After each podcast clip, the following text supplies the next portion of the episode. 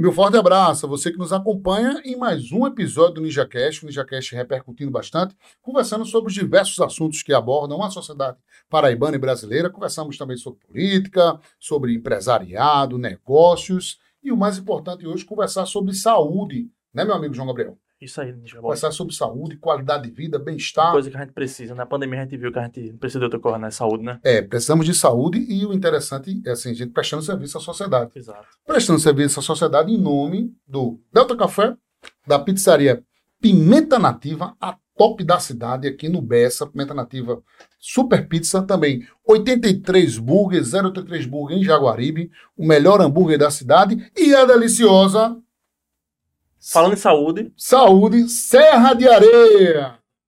Teve um feriadão aí, eu vi você saboreando a Serra de Areia. Só pra fazer aquele. Entrar no eu clima, vi, né? Eu só nas quebrar o protocolo. sociais, eu vi você saboreando a Serra de Só pra Areia. quebrar aquele protocolo. Só pra. E você toma ela purinha, purinha. Em temperatura ambiente. O doutor vai dizer depois, isso aí é melhor, é melhor do que. Isso aí com aquela asepsia aqui por dentro. Sabe? Você, você fica feliz, leve. É bom demais. A melhor da Paraíba, Cachaça Serra de Areia Isso também, com a gente no Ninja Cash. Agradecer ao nosso amigo Evaldo e também agradecer ao doutor Guga, doutor Augusto Aragão, Almeida. Au- Augusto Almeida Júnior, é isso? Isso. Querido doutor, que inclusive especialista em cirurgia do aparelho digestivo, tem uma larga experiência, né? Uma trajetória muito bonita aqui também, inclusive, na Paraíba. Inclusive, viu, antes da gente fazer a apresentação dele, já fazendo amigo de muitos jornalistas, salvou Ih, a é? vida de muitos jornalistas. Não é isso? Amigo da imprensa, né, doutor Guga? Sempre fui. É. Sempre fui. É, Aliás, para ser inimigo meu, tem que ser, tem que não gostar de mim por nada. Porque eu, eu gosto, eu sou amigo de todo mundo. É, eu sou uma pessoa muito atenciosa. Sou amigo de todo mundo, estou aqui nesse mundo para servir, para para fazer o bem, sem, saber, sem ver a quem. Quanto tempo de medicina, doutor? Isso. Bota tempo, né? Ei, Peraí, tá calculando ali. eu vou ter que botar uma calculadora aqui agora, porque é o seguinte: apesar de eu ser novo, sou novo. É novo, você é jovem. Eu ainda não bati nos 60, não. Tá viu? bem, tá bem, tá bem. É 50 a mais. 50 mais, isso. É, eu comecei a minha carreira muito cedo.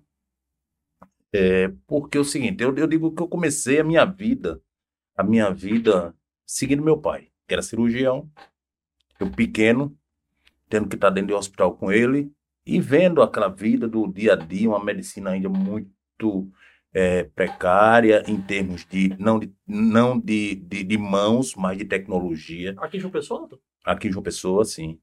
E aquilo foi me fascinando. E eu, com 17 anos, eu entrei na faculdade de medicina. Eu pra, não via. 17 anos. 17. Tá, tá, tá. E ali naquele tempo, viu, João? É, não tinha esse negócio de, de você entrar, ter 10 faculdades para você entrar, não. Você levava pau no vestibular. Só tinha no próximo ano, Era só na federal. só na federal. o peneirão. É, Eu tinha na federal. Eu tenho outra- coisa. to- Todas as, as faculdades de medicina no Brasil faziam vestibular no mesmo dia. Você não podia fazer aqui, Natal e Recife. Pra poder escolher depois, né? Não, não podia.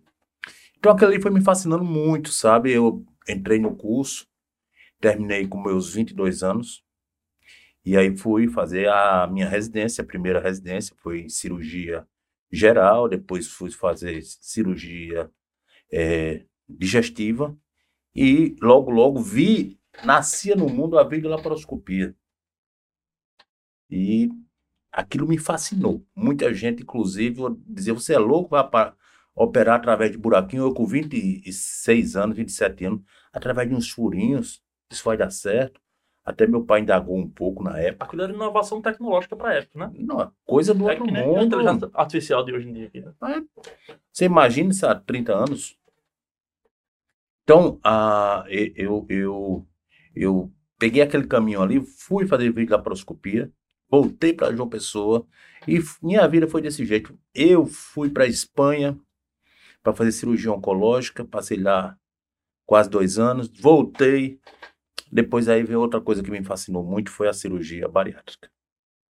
E aí foi assim, você diz assim, sempre, sempre você tem al- algo que você que lhe aquele- fascina. Aquele- Tem aquela aquela música, paixão, né? aquela música que lhe fascina, Tem. que, que- pronto. Então, a cirurgia bariátrica, porque eu vi aquelas pessoas que sofriam pela obesidade e com as doenças decorrentes dela, principalmente pelas doenças decorrentes. Não era só, não é questão estética, que muita gente pensa, ah, vou ficar bonito, vou ficar isso, aquilo outro. Não, é a questão de saúde. Por quê? A obesidade é uma doença que tem, tem CID, mas eu digo, é um portal de doenças, porque nelas, nela, na obesidade, se instalam várias doenças. Como diabetes, hipertensão, apneia do sono, artropatia, infertilidade. Se eu for dizer aqui, eu vou passar falar de umas 70 patologias decorrentes dela. Então, é um portal de doenças. Então, a gente via que aquilo ali melhorava os pacientes, a qualidade de vida deles melhorava e as doenças eram controladas. E aí o que fascinava era isso. Era ver isso aí. Nesse tempo, a sociedade, a nossa sociedade, se chamava Sociedade Brasileira de Cirurgia Bariátrica. 2006 mudou de nome. Passou a ser Sociedade Brasileira de Cirurgia Bariátrica e Metabólica.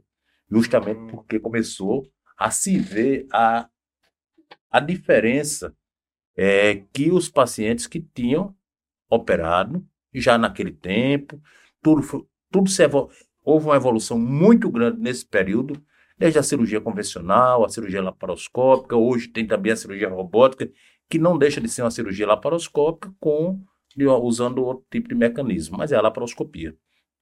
Então, uh, eu como já vinha da laparoscopia já, já antes, então para mim foi, foi mais fácil, mas passei pela curva de aprendizado, voltando à cirurgia aberta, para poder me dedicar bastante aí à, à, à cirurgia da obesidade, que até hoje é, é, me fascina bastante.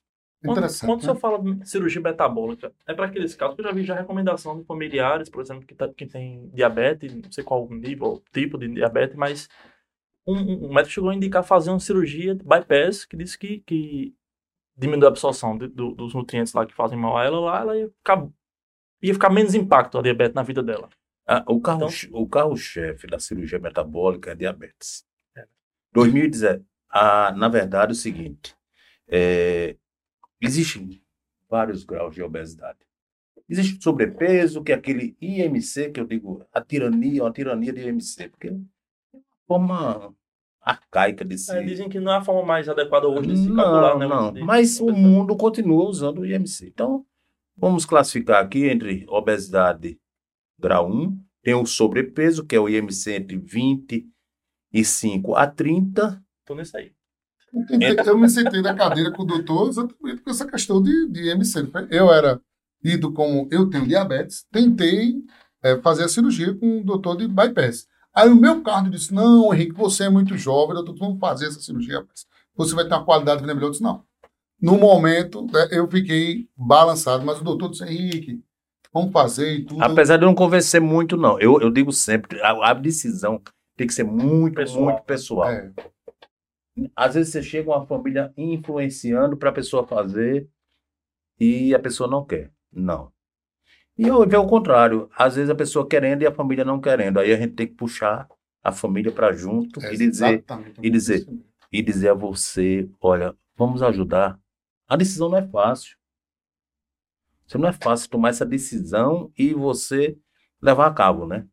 Então, a, a questão da diabetes é, espe especificamente, eu não vou falar aqui em diabetes tipo 2, que é a mais comum, né? Aquela diabetes infantil tipo 1, que essa daí não tem, ela não tem efeito na cirurgia metabólica. Então, a diabetes tipo 2, sim, essa sim, que inclusive foi aprovada pelo Conselho Federal de Medicina para obesidade grau 1, obesidade leve, em pacientes que não tinham tratamento, um tratamento não estavam respondendo a insulina, não estavam respondendo a medicamento. Então, em 2017, você olha como faz tempo, foi aprovado pelo Conselho Federal de Medicina, foi aprovado pela Associação Médica Brasileira, foi aprovado por, pela Sociedade Brasileira de Cirurgia Bariátrica Metabólica, mas tem um, uma emperradazinha aí para entrar lá no, na ANS, né? Você sabe que aí já existem outras coisas aí que acontecem. Então, é, quando chega lá na ANS, a cirurgia metabólica, quando a gente podia estar beneficiando já muita gente, muita gente. Eu posso operar uma cirurgia, paciente com MC de 30, de 30 que tenha indicação por conta de uma diabetes.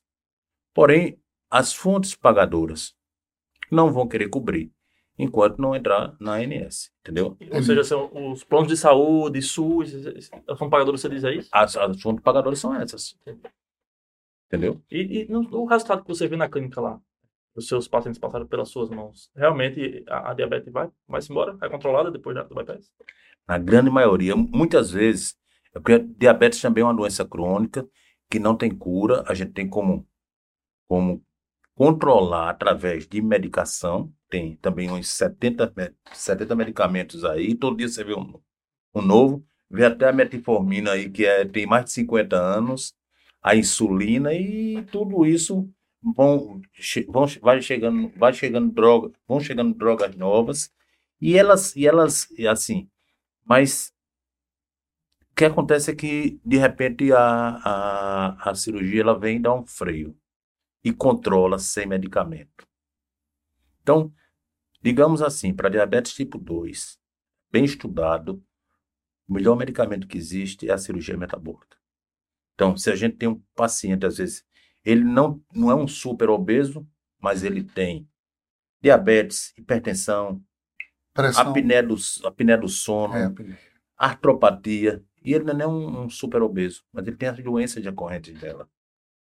Então, essas pessoas é, são, é, vamos dizer, castradas Gostei do termo, castradas. É castradas de. de, de, de, de, de literalmente, da qualidade de vida. De tem uma qualidade de vida, maior, tem uma né? qualidade de vida maior. E aí. Ah, então vamos, vamos. Assim, eu, eu, eu interrompi aí. Não, porque, mas, mas dá, dá, dá para entender, pode ficar tranquilo. Então vem a obesidade grau 1, que é o IM 130 e 35. Peso dividido pela altura ao quadrado. Essa, essa é, é, é, é a matemática. A 35 não a ANS ainda não colocou dentro do rol de procedimentos. De 35 a 40, a obesidade, a gente chama severa, é, a obesidade grau 2, aí sim, pelo, pelo menos uma comorbidade, uma doença dessa. Uma apneia do sono, uma esteatose hepática. Tô, assim, vou falando algumas porque vou me lembrando, dizendo Entendi. algumas. É, então, qualquer uma dessas patologias, artropatia, é, elas podem, elas podem já, já têm cobertura pelas fontes, pelas fontes pagadoras. Estou dizendo fontes pagadoras, o que eu estou dizendo é o, plano de saúde, plano de saúde e, o, e o SUS. A partir de 40, é o que se chama obesidade, é, grau 3, eu tenho horror esse nome, obesidade mórbida. Mórbida é um nome pesado. E existe uma subclassificação, já que são aqueles chamados superobesos com índice de massa corporal superior a 50. Então, e aqueles super, super obesos, que são aquelas cirurgias de resgate, que a gente vai tentar salvar a vida daquela pessoa. Já chegou a fazer já essa cirurgia? Já, já. Qual foi o maior peso que você Olha, pegou como paciente? Quando teve o, o, o maior peso que eu peguei, era um, um paciente que no, acho que faz uns 17 anos. Era um paciente que era lá de Sapé e montaram, na época, um serviço, montar um serviço público lá no Santa Isabel. Ainda não existia serviço público. E até era Evásio Bezerra, era o secretário de saúde, e Cícero era o prefeito. Então, botaram toda a infraestrutura para a gente operar esse paciente. Ele tinha 340 quilos. Uau. Então ele veio, a gente praticamente deixou ele uns quatro meses internado. Internado, ele ficou com uns 230, 220, a gente operou ele.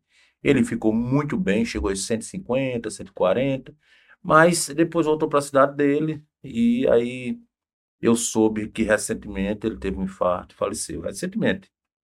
E eu fiquei muito triste, porque foi uma luta muito grande e ele, esse paciente ele não teve depois o devido segmento que deveria ter tido. É, tem, tem, eu tô perguntando demais. Né? Não, não, tô, tô, não, não mas à vontade. Mas é porque eu acompanho um pouco essa, essa, essa, temática e tem a questão de muitas pessoas até voltam ao, ao peso, né? Assim, que aconte- Dependendo do método que foi feita a, cirurgia. sanfona, né? E que se a cabeça dela não, Não, tiver não, ok para aquele, pra aquele não, negócio? não é o método, é a forma de preparar.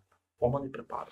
Primeiro, é, você vai preparar uma pessoa que você vai precisar de uma equipe interdisciplinar. Isso, isso. Não é, não é só o, o ato de fazer a o, cirurgia. cirurgião, o cirurgião, ele faz parte do processo. Você vai ter psicólogo, você vai ter nutricionista, você às às vezes tem nutrólogo, cardiologista, pneumologista, reumatologista, infectologista, é, angiologista. Então, todos os gistas que você imaginar, gastro, endócrino. Isso faz um link com o que você falou agora há pouco, que a pessoa tem que querer. Não adianta, por exemplo, a Não. família querer que o cara faça a força, Não, o não cara não, adianta. não querer, Isso aí, isso aí, Acabou-se. isso aí já, já, já, descartado, né? já barra, já barra. Então, o que, o que acontece é que, é que a, a gente precisa do suporte. Então, o paciente muito bem preparado. O paciente que vai atender o que a gente vai dizer a ele, como vai ser a vida dele. Vai ser uma vida melhor, vai, vai, ele vai ter qualidade, ele vai ter remissão de, de várias patologias que, que estão em curso na, na história dele. E, consequentemente, ele vai ter que entender aquilo ali. Ele vai saber, e eu falo isso todas as vezes que eu estou falando sobre o assunto, é um casamento civil com efeito religioso, sem direito a divórcio, comigo, É comigo e com a equipe. Casou, Não tem Tem para onde um correr. né? é. Então, o que acontece às vezes? Hoje se fala muito na cirurgia revisional. Reabordar um paciente que foi operado de cirurgia bariátrica. Você tem que analisar bem direitinho se aquele paciente ele, ele, ele teve algum problema mecânico, alguma coisa que saiu do, do eixo, para poder você colocar. Porque às vezes não é nada, tá tudo em ordem. Apenas ele não entendeu o processo. Ele achou que tudo não se passava de uma cirurgia. ele continuar comendo o que comia, que vai ficar Ele tudo- não consegue comer do mesmo, mesmo jeito, mas ele belisca. E a Vai pra- história, bota Ah, pra- sabe a história do pinto que vira um galo Entendi. em um mês e meio? A cabeça de burro, né? Continua com a cabeça Mas, mas é isso, é porque não quis entender, achou que a cirurgia era tudo. Ia resolver. Ia resolver. dele. E não é verdade. É um processo, Isso aí, né? É um processo. Aí eu digo, qual- o que é que eu preparo o paciente? Depois que todo mundo diz, ele, ele está ok para operar. Aí a gente opera. Eu faço parte do processo. Eu digo, a cirurgia não é uma cirurgia de vesícula que a gente vai fazer e de- depois de uma semana eu vou vê-lo e depois o paciente está de alta e a gente não vai, talvez não se encontrar mais nunca. Não. Aí eu tenho que ver o resto da vida. Se quiser que tenha resultado. Tem um resultado excelente de 20 anos atrás. Tem pacientes que desapareceram há 18 anos. Aí E tá chega tudo bem, né? uns, Uns, né? Outro uns, outros não. Por quê? Por,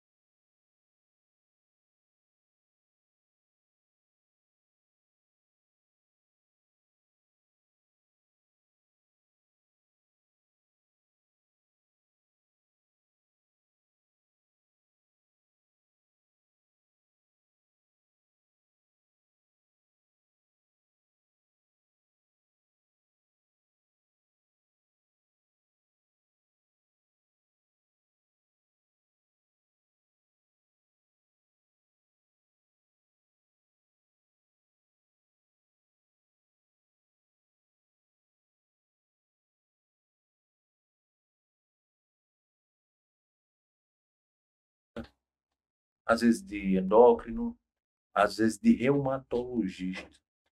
Tá Tem uma peso, hernia né? disco. Então, vem de vários profissionais. Mas a grande maioria nos procura direto. E aí a gente tem que colocar ele dentro do eixo. Colocar o paciente dentro do eixo. Ele acha que vai lá e vai fazer. Né? Tem É, que fazer. aí você tem que começar a conversar.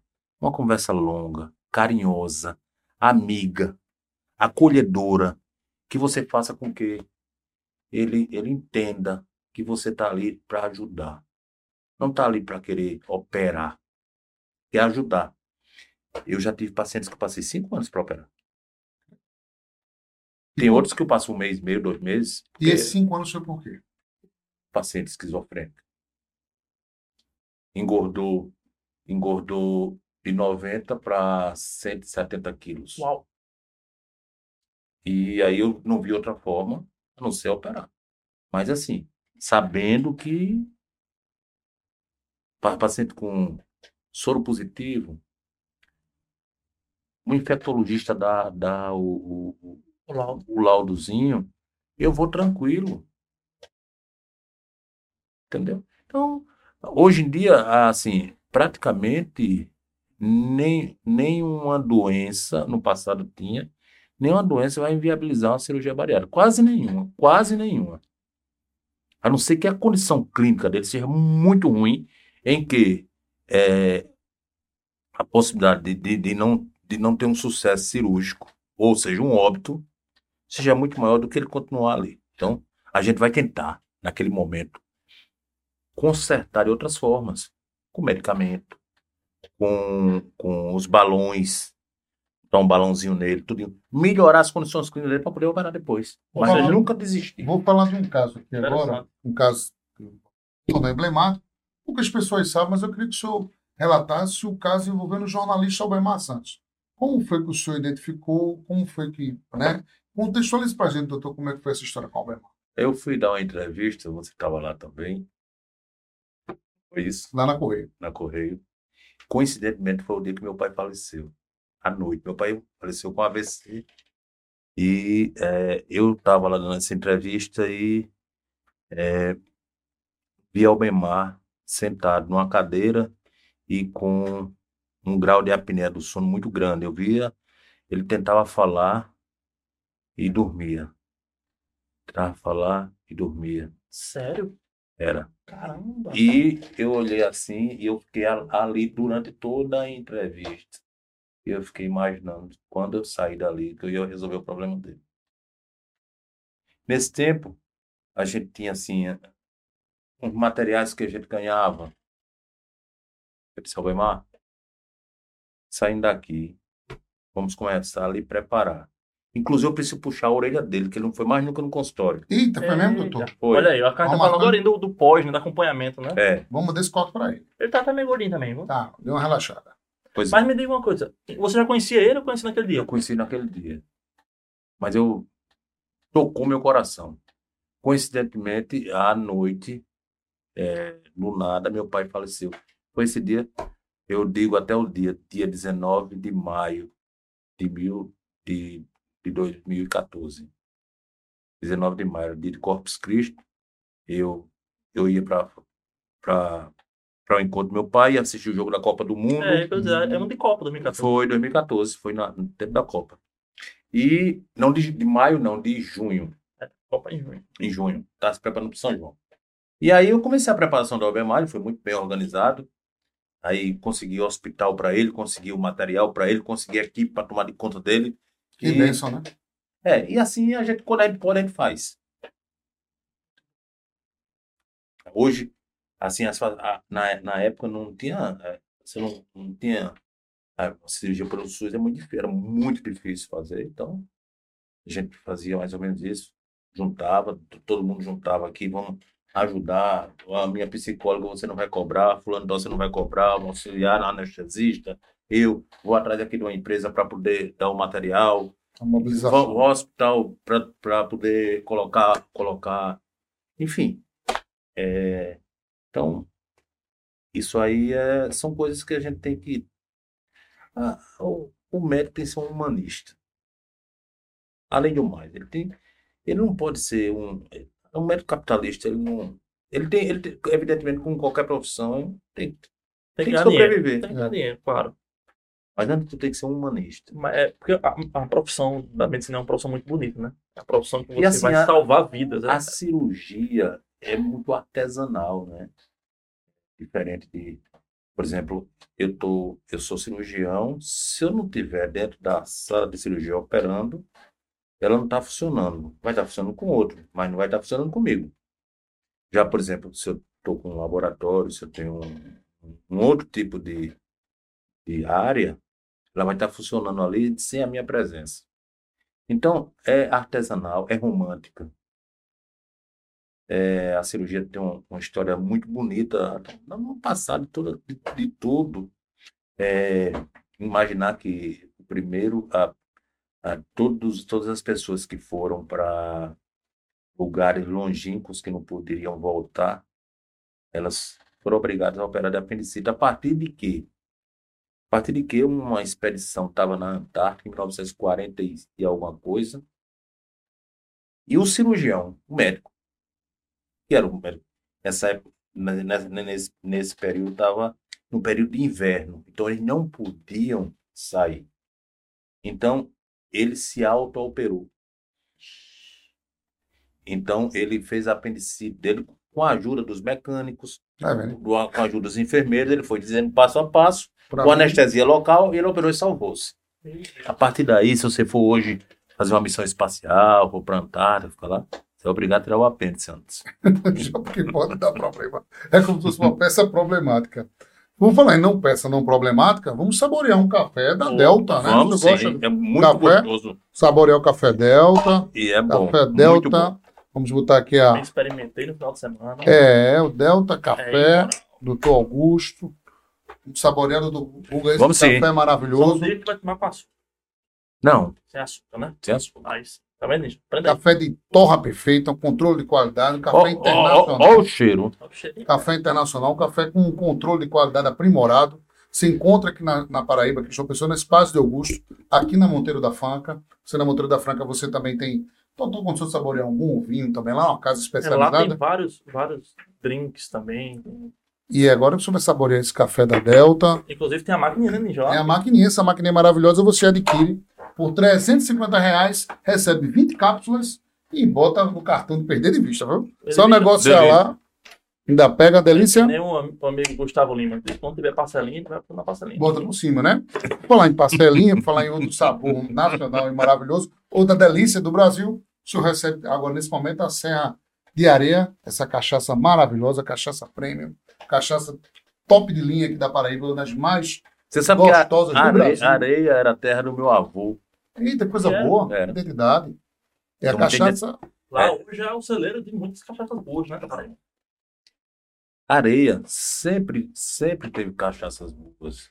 Eram mal exploradas. Exato. Era, era feito ali pra família. Era para família, era uma coisa né, pra venda, né? Muito informal, né? Muito informal. muito formal. Hoje, hoje em dia, você vai procurar, talvez a nossa cachaça, pelo menos para o sabor nosso, seja mais gostosa do que a cachaça mineira. É, Eu agora, O senhor vai Eu provar acho. agora essa cachaça maravilhosa, com controle de qualidade espetacular, menor índice de acidez do Brasil, toma cachaça sem de fazer careta areia, daí, sem fazer carinho, o senhor vai saborear. precisa nem botar gelada. Ela é natural, você vai ver que ela é E maravilhosa. temos também mais um brinde também do nosso Ninja Cash. Temos dois ainda. Mais dois Calma. brindes ainda. Opa! Temos um brinde agora. O senhor vai receber também uma pizza da pizzaria Pimenta Nativa. A É melhor delícia. pizza da cidade. Aqui na, na Fernando Luiz Henrique, aqui no Bessa. O senhor vai saborear uma pizza gostosa, pizza artesanal. Um ambiente para o senhor saborear também um vinho. O senhor está convidado pelo Ninja Cash, recebe um voucher para o senhor ir muito bem Ah, acompanhado e degustar Muito obrigado. Dessa, Eu conheço, eu conheço. na pizzaria Pimenta Nativa lá. E interessante, né? Lá, lá tem um, um- espaço muito agradável. É muito, sabe? muito, muito. Você tem uma iluminação apropriada, você tem um É. prato. É aquele lugar que decorado. você vai não quer sair, né? É, muito gostoso. Então, é um ambiente que você fica literalmente se sentindo em casa, um ambiente familiar, e a gente fica muito feliz de proporcionar isso ao senhor, doutor Augusto. Muito obrigado. Né? O senhor compareça lá, Ninja, lá na Pizzaria Pimenta Nativa, de igual o Ninja Cast, fui convidado, foi ele. Lá já tá, Pode- já vai estar com o É seu na nome lá. conta do ninja. Aquele Pode Na botar conta. na conta do Ninja lá, na Pimenta Nativa está resolvido. E o nosso último brinde, 033 Burger, o senhor recebe também dois combos de hambúrgueres hambúrguer, é, refrigerante e batata frita na 083 Burger, o melhor hambúrguer artesanal de João Pessoa, sucesso absoluto. O 083 Burger, inclusive, que estava na tardezinha, teve a tardezinha lá com o Tiaguinho, estando em todos os locais do evento. Sucesso. O pessoal saboreou, degustou. Seu Giovanni estava lá marcando presença na era PM, na pista. Uma multidão lá no, no, no estacionamento do IESP. Sucesso do evento, sucesso com a 083 Burger e também o, o, o internauta e o pessoal que acompanha o NinjaCast tem um desconto especial, né, João Gabriel? Tem. Você bota o cupom lá NinjaCast, tem 15% de desconto na primeira compra. Eu costumo Maravilha, dizer que comida, maravilha. ela não engorda. Comida boa. Comida boa não engorda. Ela traz Eu felicidade. Eu ia falar, falar isso agora. A gente falou agora de pizza, ou de hambúrguer. Tudo na medida certa. Tudo na medida certa. É, bem preparada. Ela vai ter, ela não vai engordar. Dá certo, né, doutor? Dá certo. Então você não precisa ter. Eu digo, eu digo aos pacientes que foram operados que eles não precisam se privar durante, durante. Claro, evidentemente, nos primeiros meses, sim. Depois eles vão ter uma vida normal. Só que aí ele vai degustar melhor. Vai comer o 083 Burger. burger de uma forma mais gostosa. Ele vai para a pimenta nativa mais gostosa. Ele vai tomar a cachaçinha Serra de Areia, Serra de Areia também mais gostosa. E também o O café. Café Delta. O café deu. Delta Café, que esse café é Então, tu- maravilhoso. tudo você consegue fazer com mais gosto. Eu comparo muito a uma mesa que você tem um peixe, um filé, um bacalhau, uma. Tem dez coisas. O que é que a pessoa, o olho grande que faz? Ele vai lá em cima, quer botar um pouquinho de cada um. Ele sentiu gosto de algum? Nenhum. É verdade, doutor. Mas agora você tá, você tá falando uma coisa aí, ficou refletindo na minha cabeça aqui, que é a questão da, da... Tudo que a gente conversou um pouco aqui. No final de toda a doença da, da, da obesidade, eh, da diabetes, tudo vai refletir na alimentação, tudo é alimentação, correto? É, mas assim, é, controla. Então, mas é, o grande lance é essa questão do controle. Você precisa... Sabe qual é o carro-chefe de tudo isso depois? Sim. Atividade física. Fundamental, né? Na sua equipe, você, então, tem que ter uma pessoa para orientar na parte Tem. física. Eu, eu, digo, eu digo que ele é o carro-chefe, depois de alguns meses, é o carro-chefe. Com 30 dias eu libero o paciente para fazer atividade física. E peço, pelo amor de Deus, que ele faça. Porque ele, quando ele faz atividade física, ele normalmente ele come bem. Porque ele não quer dizer, ah, não vou fazer atividade física. Diminui a ansiedade, às vezes o cara quer um pouco mais Não, eu, eu- eu- você, você joga fora todas as toxinas, joga fora. E você, quando faz atividade física, você melhora a sua cabeça. Você não vai querer comer é, comidas que, que não sejam que não sejam é, que não sejam saudáveis, porque ele não quer jogar fora. Ele não quer jogar fora aquela atividade física, aque- aquela, aquela, aque- aquela uma hora que ele passou fazendo. Então ele puxa para uma boa alimentação. Interessante, E? Quando o pessoal já E a boa alimentação é poder comer tudo. É, é, Eu sempre falo O isso. nutricionista uma vez me disse isso, fez, João, o problema todo é que você tá com uma vida desregrada agora e você come, sei lá, 90% que você come é besteira. Vamos dizer assim, das, das- a gente tem quantos dias na semana? Tem sete dias. Eu tenho três refeições por dia. Vamos dizer que eu tenho 21 refeições, né, por semana. Das 21, 90% você faz comendo besteira. Vamos inverter? Vamos fazer 90% comendo saudável e os outros 10% você come sua besteira? No dia do lixo. No dia É o do dia lixo. do lixo, é Pra você ver, a restrição também você vê que é um problema. Você não pode restringir quando você come Não. um pouquinho ali. Outra, coi outra coisa também que você vê é o seguinte: ah, o carboidrato é viciante, né? O Sabe? açúcar também, né? É, carboidrato, chocolate, é viciante. Então você não vê ninguém chegar de 11 horas da noite é, e comer uma, uma carne, comer um peixe, Um comer um frango e comer um hambúrguer. Ele vai, não, ele vai direto no chocolate, É. no biscoito, uma ansiedade. no Na bolo, farinha, num salgadinho, um negocinho assim, né? mas mais no doce. O doce é mais, né? É, E às vezes na massa. Então, comer uma macarronada, alguma coisa. Dá uma vontade Mas de assim, comer um pastel o de que é o, cho Aí, o chocolate, ele é Número um. É o pecado. um. É o pecado. Chocolate e os doces. Deixa um, deixa um bolo em cima de uma mesa na, na casa de um ansioso. E ele tá acordado. Vai olhar de madrugada como é que o bolo tá. Ele já passou umas cinco vezes lá. e tirou, como diz o Mato, tirou umas cinco taiadas. Uma aguinha gelada tem cor melhor não. Devagarinho, é Tem cor melhor não. verdade. Grande verdade. Pode passar. Mas é, é, esse é um descontrole realmente é o que vai gerar tudo isso. Por isso né? que aí você tem que ter uma cabeça muito bem organizada para Uhum. fazer tudo certinho. Fazer tudo. Tudo, assim. Eu, eu acho que certinho ninguém deve ser demais também, não, porque eu mesmo não sou. Eu gosto de um docinho também. Chocolate. Eu gosto. Gosto disso aqui. Isso é uma maravilha. Mas isso aí é remédio. Aqui- isso aqui é uma Olha, terapia. A pessoa, eu, digo, eu digo sempre que uma pessoa que não toma uma dosezinha é um chato. Exato. Ah, não, não vou beber não. Primeiro eu não, não sentei na mesa com ele. Por quê? Porque ele vai ficar observando quanta, se você vai tomar duas, três doses, se você vai tomar É. duas taças de vinho, se você vai tomar três cervejas, ele vai ficar li, li vigiando. Então, ele, ele é um chato de galoche. Então pronto, vai para outro canto. Geralmente é o cara também que nem quer rachar com o cara, né? Ele tem logo dentro, não, comeu só aqui duas batatas e... É, É. tem isso também. Você bebeu. Mas, você mas bebeu, é, tá aí. é, o, é o vigia. É. É o que fica, olhando para ver, para criticar. Então é o seguinte, a vida é leve. A vida tem que ser leve. Pra que esse gente- padrão todo, né, doutor? Para que para esse padrão todo, querer ser o, o, o almofadinha, o, o, su- super, super organizado. Não existe isso, não. A gente tem que viver. É verdade. Ela é curta. A vida é muito curta, é tá aqui de passagem.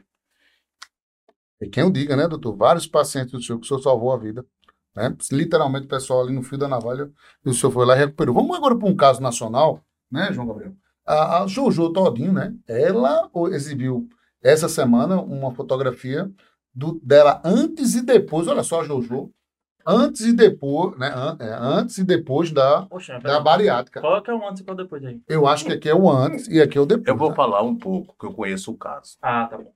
33 Ah. quilos, é? Essa diferença aí. Foi essa, essa diferença. Ela foi operada Vamos por um, né? um grande amigo meu lá do Rio, é, cirurgião de primeira linha. E ela não está seguindo os passos corretos Pós-cirúrgica? Pós-cirurgia? pós-cirurgia. Ele tinha me dito há uns 15 dias que ela não foi nenhuma vez no consultório dela. No consultório dele. Então, eu não vou falar porque eu tô falando Questão de paciente, ética, né? de ética, mas aí tá a questão. Prometeu fazer tudo, mas não faz.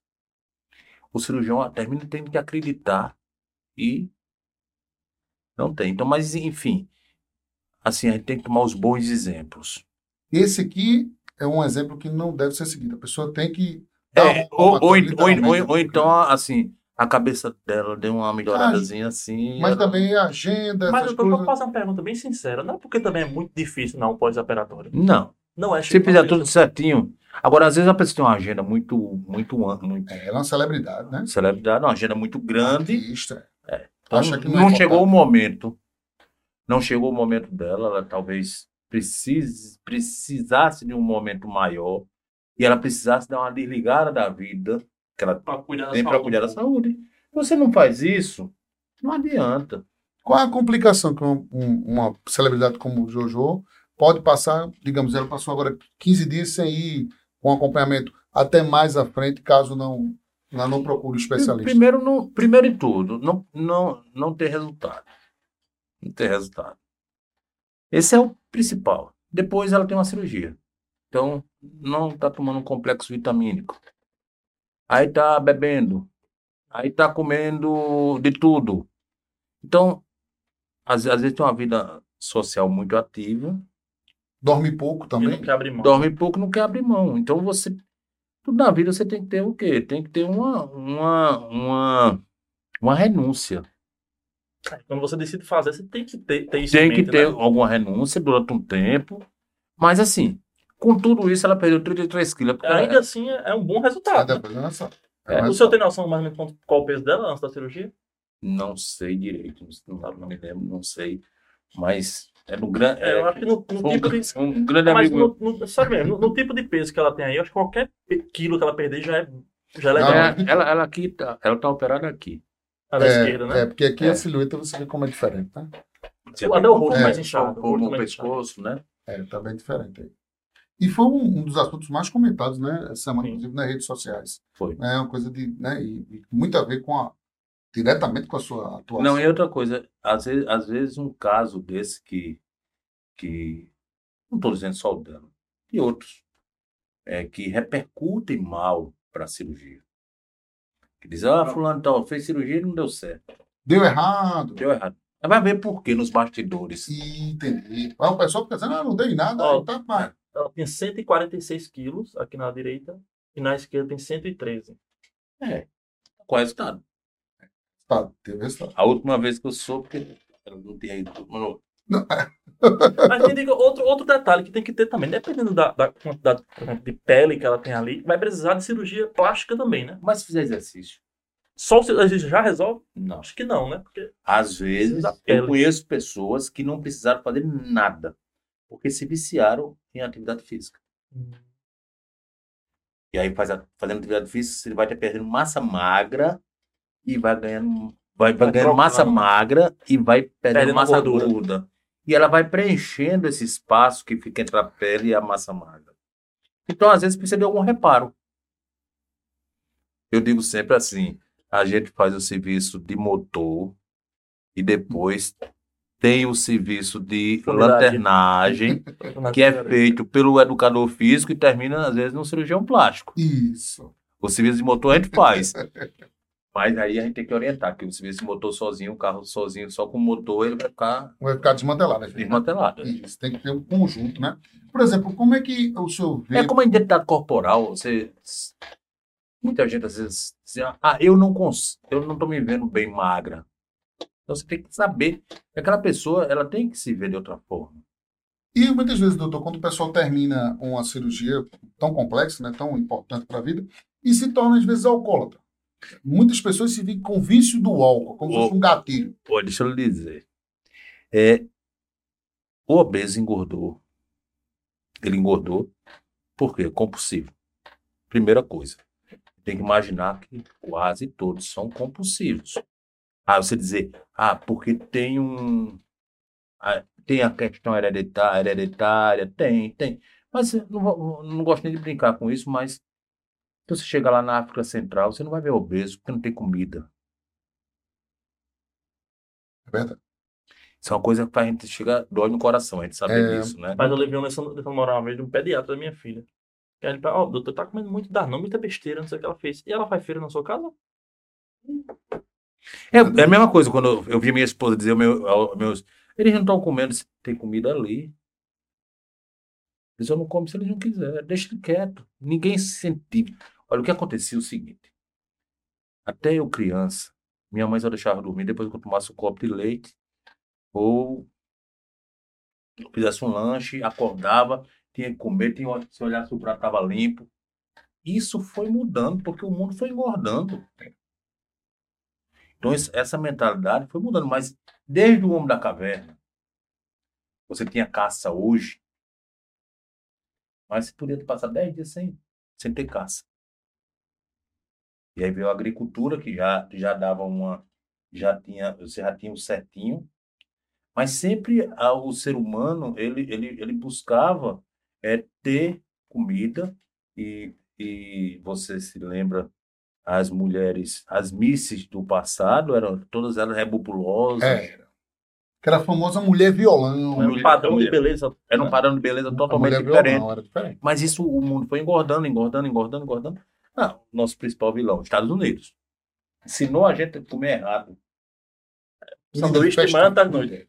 É, ensinou a gente a comer errado. E o brasileiro, como sempre, segundo vice-campeão mundial de obesidade, aprendeu a comer errado. Enfim, a, a, a, a questão de disciplina de vida para tudo é extremamente importante. Tu é uma pessoa controlada, Ninja? Nada, Na meu amigo já bateu o piripaque, o motor já bateu uma vez, já tive Já botou? já tive. Aqui eu vou fazer um confessionário, literalmente, né? Porque já tive infarto, diabético, pressão alta, mas alta é barra, apesar. Em 2013 eu nasci de novo. É, por exemplo, agora recentemente eu tive um problema com imunidade, eu estava no, no memorial, estava numa situação difícil. Um abscesso aqui no Eu lembro. meu braço, lembro, eu lembro. numa mão. Olha quem me salvou. Me viu lá no hospital e ele estava dando plantão com outras atividades. Quando ele me viu, disse, "Oxe, tu tá por aqui. Eu lá, tinha Eu lembro tava aperreado naquela Meu amigo, eu fui umas quatro vezes para emergência. Eu disse, vou resolver esses problemas aqui, eu vou fazer essa cirurgia. Vamos lá pro meu consultório. Pô, saí de lá, marquei no outro dia no consultório e tal, fui fazer, ele disse, vamos fazer todos logo os seus exames. fazer um. Mas teve que parar de tomar um álcoolzinho também, né? Parei, parei o álcool geral. Aí foi falar. Aí depois, quando chegou num sábado, a gente fez, a gente passou quase uma semana, eu tô com aquela paciência, aquela tranquilidade. E eu eh, fiz Aí, os exames, Drenamos. treinamos, graças a Deus. E interessante, lá ele é tão referência que, aqui no estado, os estudantes de medicina acompanhando ele, para ver como eram as técnicas, para ver. E foi, e, graças a Deus, sucesso. Quando ele me viu hoje, ele disse, Henrique, como é que tá seu braço? Eu tô, tô pronto para outra. Quando ele me viu aqui, eu, mas foi, uma, foi um anjo, porque eu tava numa situação difícil. Eu tava literalmente, eu tava em lágrimas, chorei muito no, no corredor. Dor. Muita dor pesada. Você tomar E sem saber o que era direito, né? É, Também, né? ruim sem um diagnóstico. É um sofrimento. Passei uma. Passei umas duas semanas. Vira aí coisa muito- simples, né? É. É, e, e eu passei mal, mal, maus bocados mesmo. Doutor, como é que é a sua rotina? A- É um privilégio a gente estar com o senhor aqui, porque a gente sabe que o senhor atende no consultório, plantão, como é que é? a- Não, eu, eu é, na verdade, eu, eu adoro o que eu faço. Então, eu, segunda, segunda, terça, quarta, quinta, sexta, ora eu estou no meu consultório, ora eu estou operando. Tem, os- tem, por exemplo, quarta e sexta, que são dias que eu me dedico totalmente a cirurgias. Terças-feiras me dedico exclusivamente ao consultório. Segunda e quinta me dedico à cirurgia e consultório. E final de semana, se me chamar, eu estar- eu estarei lá à disposição. Então, mas também gosto de me divertir. Também, gosto de doutor? passear. Sua vida. Amanhã estou indo para o Chile. Coisa Amanhã, amanhã de manhãzinha, com meu filho, o caçula. Desculpa. Ah, vamos lá para as montanhas. Coisa Dá uma, dá uma, Desopilada. uma Tem uma, desopilada. tem, uma Quatro, aqui- cinco dias é o suficiente. tem uma fotografia que eu queria que o senhor- que senhor analisasse, uma foto que chegou agora aqui na nossa produção. Se o senhor analisasse essa fotografia aqui. Eita, essa fotografia, o significado dessa fotografia. Ah, essa, essa fotografia é de uma importância muito grande para mim. Isso aí é a minha primeira neta, minha Marininha. Ah, na verdade, isso foi sábado. Ela estava comigo, ela tá com cinco meses, e aí interagindo. É, não tem nada, nada assim. É, a gente é até difícil de, de dizer, só é só foi assim. Eu fui avô até novo, né? Graças a Deus. Mas é um amor diferente, um amor sem responsabilidade. A gente levei ela pra praia, joguei ela no mar, levei ela pro mar. Ah, mas não pode, pode. O avô pode. Avô tudo Pode. pode. Eu sofro um pouquinho disso, né? Eu tenho três filhas. eu sei o que é isso um pouquinho. Mas é, é algo diferente. É, é, assim, o amor de pai é muito grande. O amor de, de avô é um amor é, Sublime. sublime, porque é o seguinte, você tem aquele mesmo amor de, de pai sem responsabilidade. E quer estar junto o tempo inteiro. Tá Mas junto. eu vejo um exemplo com meu pai. É, pô, o tempo inteiro querendo estar. Emitir o carinho é uma coisa, né? É, e é bom, é bom quando a gente, a gente é avô mais ou menos novo, porque a gente pode. Tem energia. tá? Consegue curtir um pouco, né? É, Esses são os exemplos. Esse aí que é o maior recompensa, né, doutor? isso aí é. Perpetuação. E assim, e o doutor passa muito tempo fora de casa, né? Passo. Hoje eu saí de casa às seis. Saiu às seis e atendendo, fazendo plantão, tudo. Falando, voltando a falar um pouco da medicina, eu queria que o senhor detalhasse também em relação à cirurgia bariátrica as novidades que. O senhor está sempre em constante, constante atualização, participando de congressos, recobrindo. O senhor- o que é que tem de novo na. na, na E a tecnologia todo dia tem novidade. É. né? Tem. Ah, o, que é que, o que é que a gente pode dizer? Nós temos duas, duas técnicas cirúrgicas que elas são padrão. O bypass gástrico e o sleeve. Então, essas duas técnicas são as técnicas padrão. São as técnicas que são totalmente regula- regulamentadas pelo Conselho Federal de Medicina. Existem algumas, alguns procedimentos endoscópicos também, e existem umas técnicas chamadas técnicas emergentes. que Estão em estudo, mas muita gente às vezes quer jogar ela na frente de um estudo. Isso tem que ser feito em universidades. E você colocar uma, uma técnica que você não tem um, um tempo, um resultado de longo prazo. Então, tem que ser responsável. Está lidando com vida, com a pessoa que está pedindo a você para salvar, salvar ela, que confiou. Eu digo assim, eu chamo o centro cirúrgico um templo, porque é naquele momento quando a pessoa entrega a vida a você. É sagrado, né? Sagrado. Ela vai jogar a vida dela nas suas mãos. Ela vai ser anestesiada, ficar inerte. Naquele momento, ela vai depender tudo de você. Então, é muita confiança a pessoa fazer isso. Então, eu tenho um respeito ao bloco cirúrgico como se fosse um templo. Um templo que é, a gente tem que ter toda, toda, eu falo isso uma vez ou outra. É, todo o carinho do mundo, todo o respeito, tudo, tudo, tudo. O paciente que lhe procurou, que foi atrás de você, que lhe confiou a vida. Confiou a vida. É verdade. É algo, algo assim, bem. e nunca pode ser banalizado. Eu digo sempre: toda cirurgia que eu faço é como se fosse a primeira da minha vida.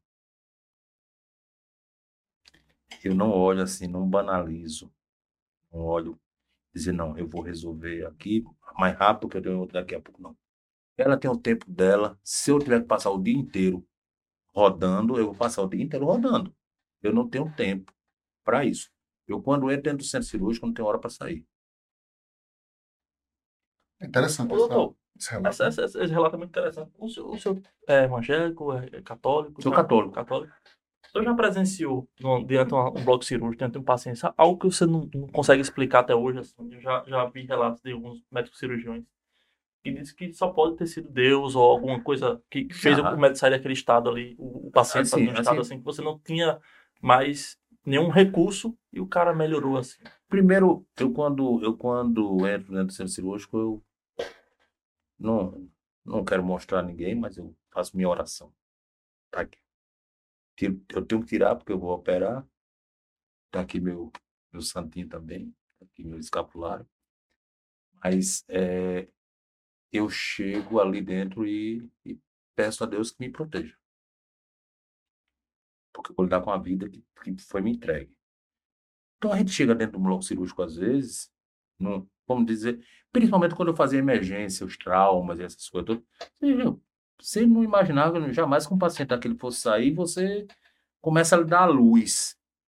Você vê que vem alguma coisa diferente em cima de você, e ela vai começando a dar luz, a, a jogar você no caminho. Isso é Deus. Isso é Deus, não é outra coisa, não. Então ele vai, ele vai lhe guiando, começa a lhe guiar, assim. Você está ali numa situação calamitosa, uma urgência, e daqui a pouco começa a clarear. E você começa a ver a coisa indo. E isso emociona muito a gente, né? E, com, no, e quando a gente tem a vitória, então, aí que. É um caso que ele marcou. Acontecia muito, muito quando eu fazia urgência em pronto-socorro. Porque a gente, quando é diferente um paciente quando eu vou programar uma cirurgia e poder, poder ter intercorrência, mas a gente está programado para aquilo ali. Agora você chega no pronto-socorro, às vezes chega uma pessoa com com três, quatro, dez tiros. Você não sabe por onde é que vai começar. Eu me lembro muito bem um caso que o cara levou um. O paciente levou um tiro de, de 12 a queima-roupa. Que eu passei mais ou menos assim, umas 12 horas suturando um pedacinho de intestino dele, depois tirar um pedacinho do pulmão. É, enfim, o braço dele foi amputado.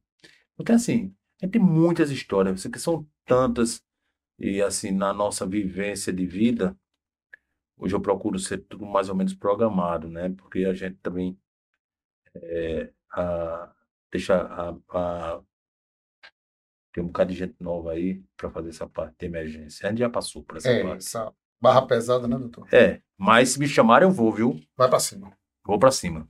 Você é, um, você é um homem de desafios, né? Isso que é muito Não, se, a vida sem desafio, é, é. ela não tem graça. Tem graça. Não tem graça. Ficar na zona de conforto, não vai lá. Não, a zona de conforto, isso aí não existe. É bom por alguns dias.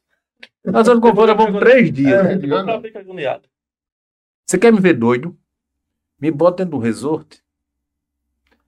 Primeiro dia é uma maravilha. O segundo dia já é aquele negócio meio No terceiro dia eu tô com a mala na mão. Vai-se embora. E como é que também, outra coisa boa, o feedback dos pacientes, doutor? Como é que é? O senhor construiu também muitas amizades. Conta aí pra gente essa, essa experiência. É muito bom. Quando você tem um paciente que ele dá feedback para você, eu que some. Tentou Albemar, um abraço. Um abraço, Albemar Santos.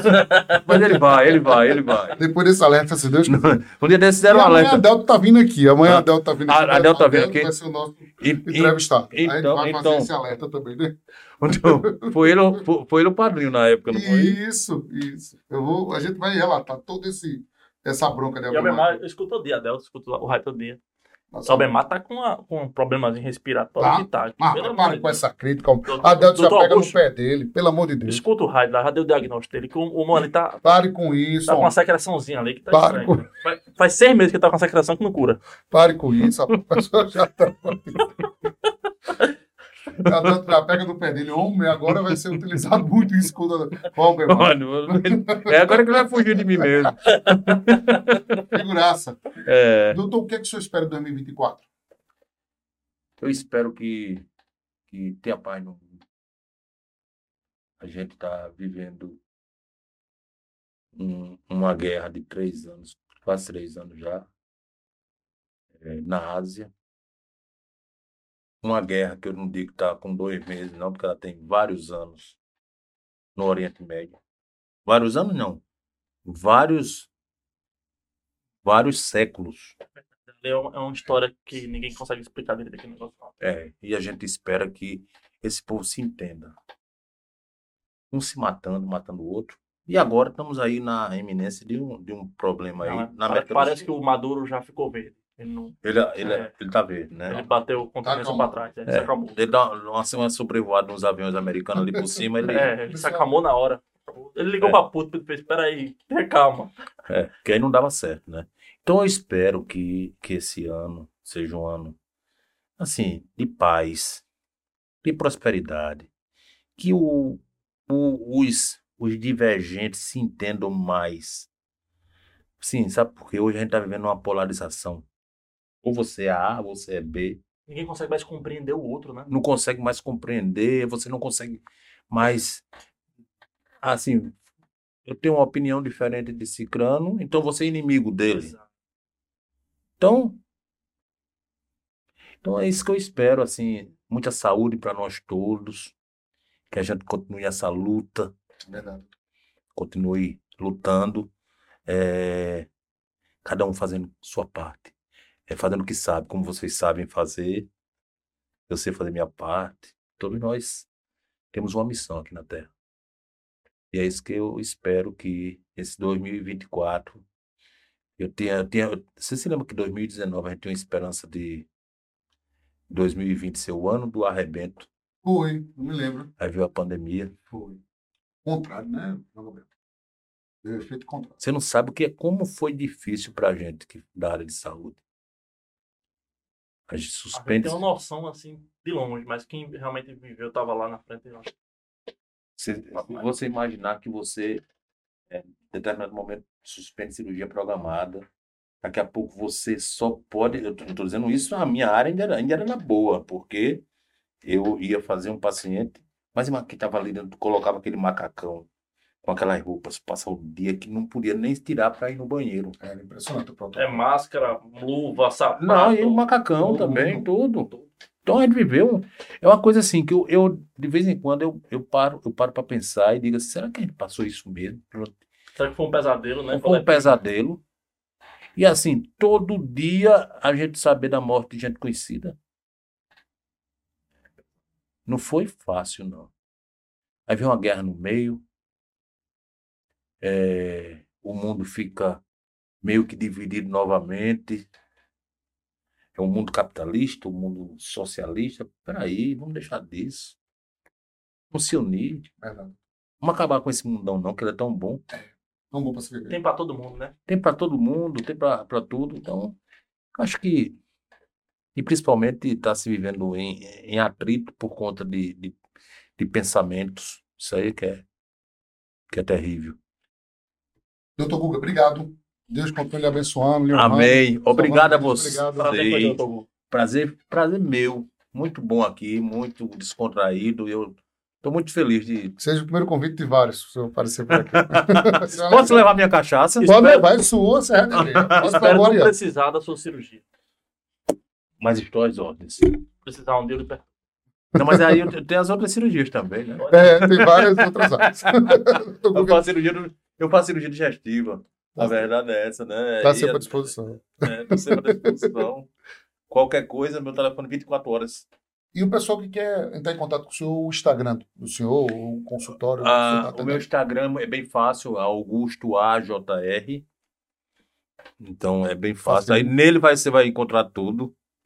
Meu consultório é no Pátio Shop Altiplano, no Instituto Augusto de Almeida, em homenagem a meu pai. Não é meu nome, não, é homena- homenagem a meu pai, que era Augusto de Almeida. E lá eu estou aten- atendo permanentemente e nos hospitais. Mais importante, né, doutor? Sucesso pro senhor. Obrigado. Obrigado, doutor Mais Guga. um, né, Tudo de bom. Um abraço, grande João Gabriel. Simbora. Vamos embora, né? Em nome da Delta Café, também da Pizzaria Pimenta Nativa, da Cachaça Serra de Areia e da 083 Burgers, encerrando mais um episódio do NinjaCast e também da Media Box Produtora, a quem a gente manda um coração forte, nosso amigo Galminho, Kleber, toda a equipe marcando presença. Até o nosso próximo encontro e a gente se encontra aí. Um abração. Um abraço para Didi Mocó. Valeu.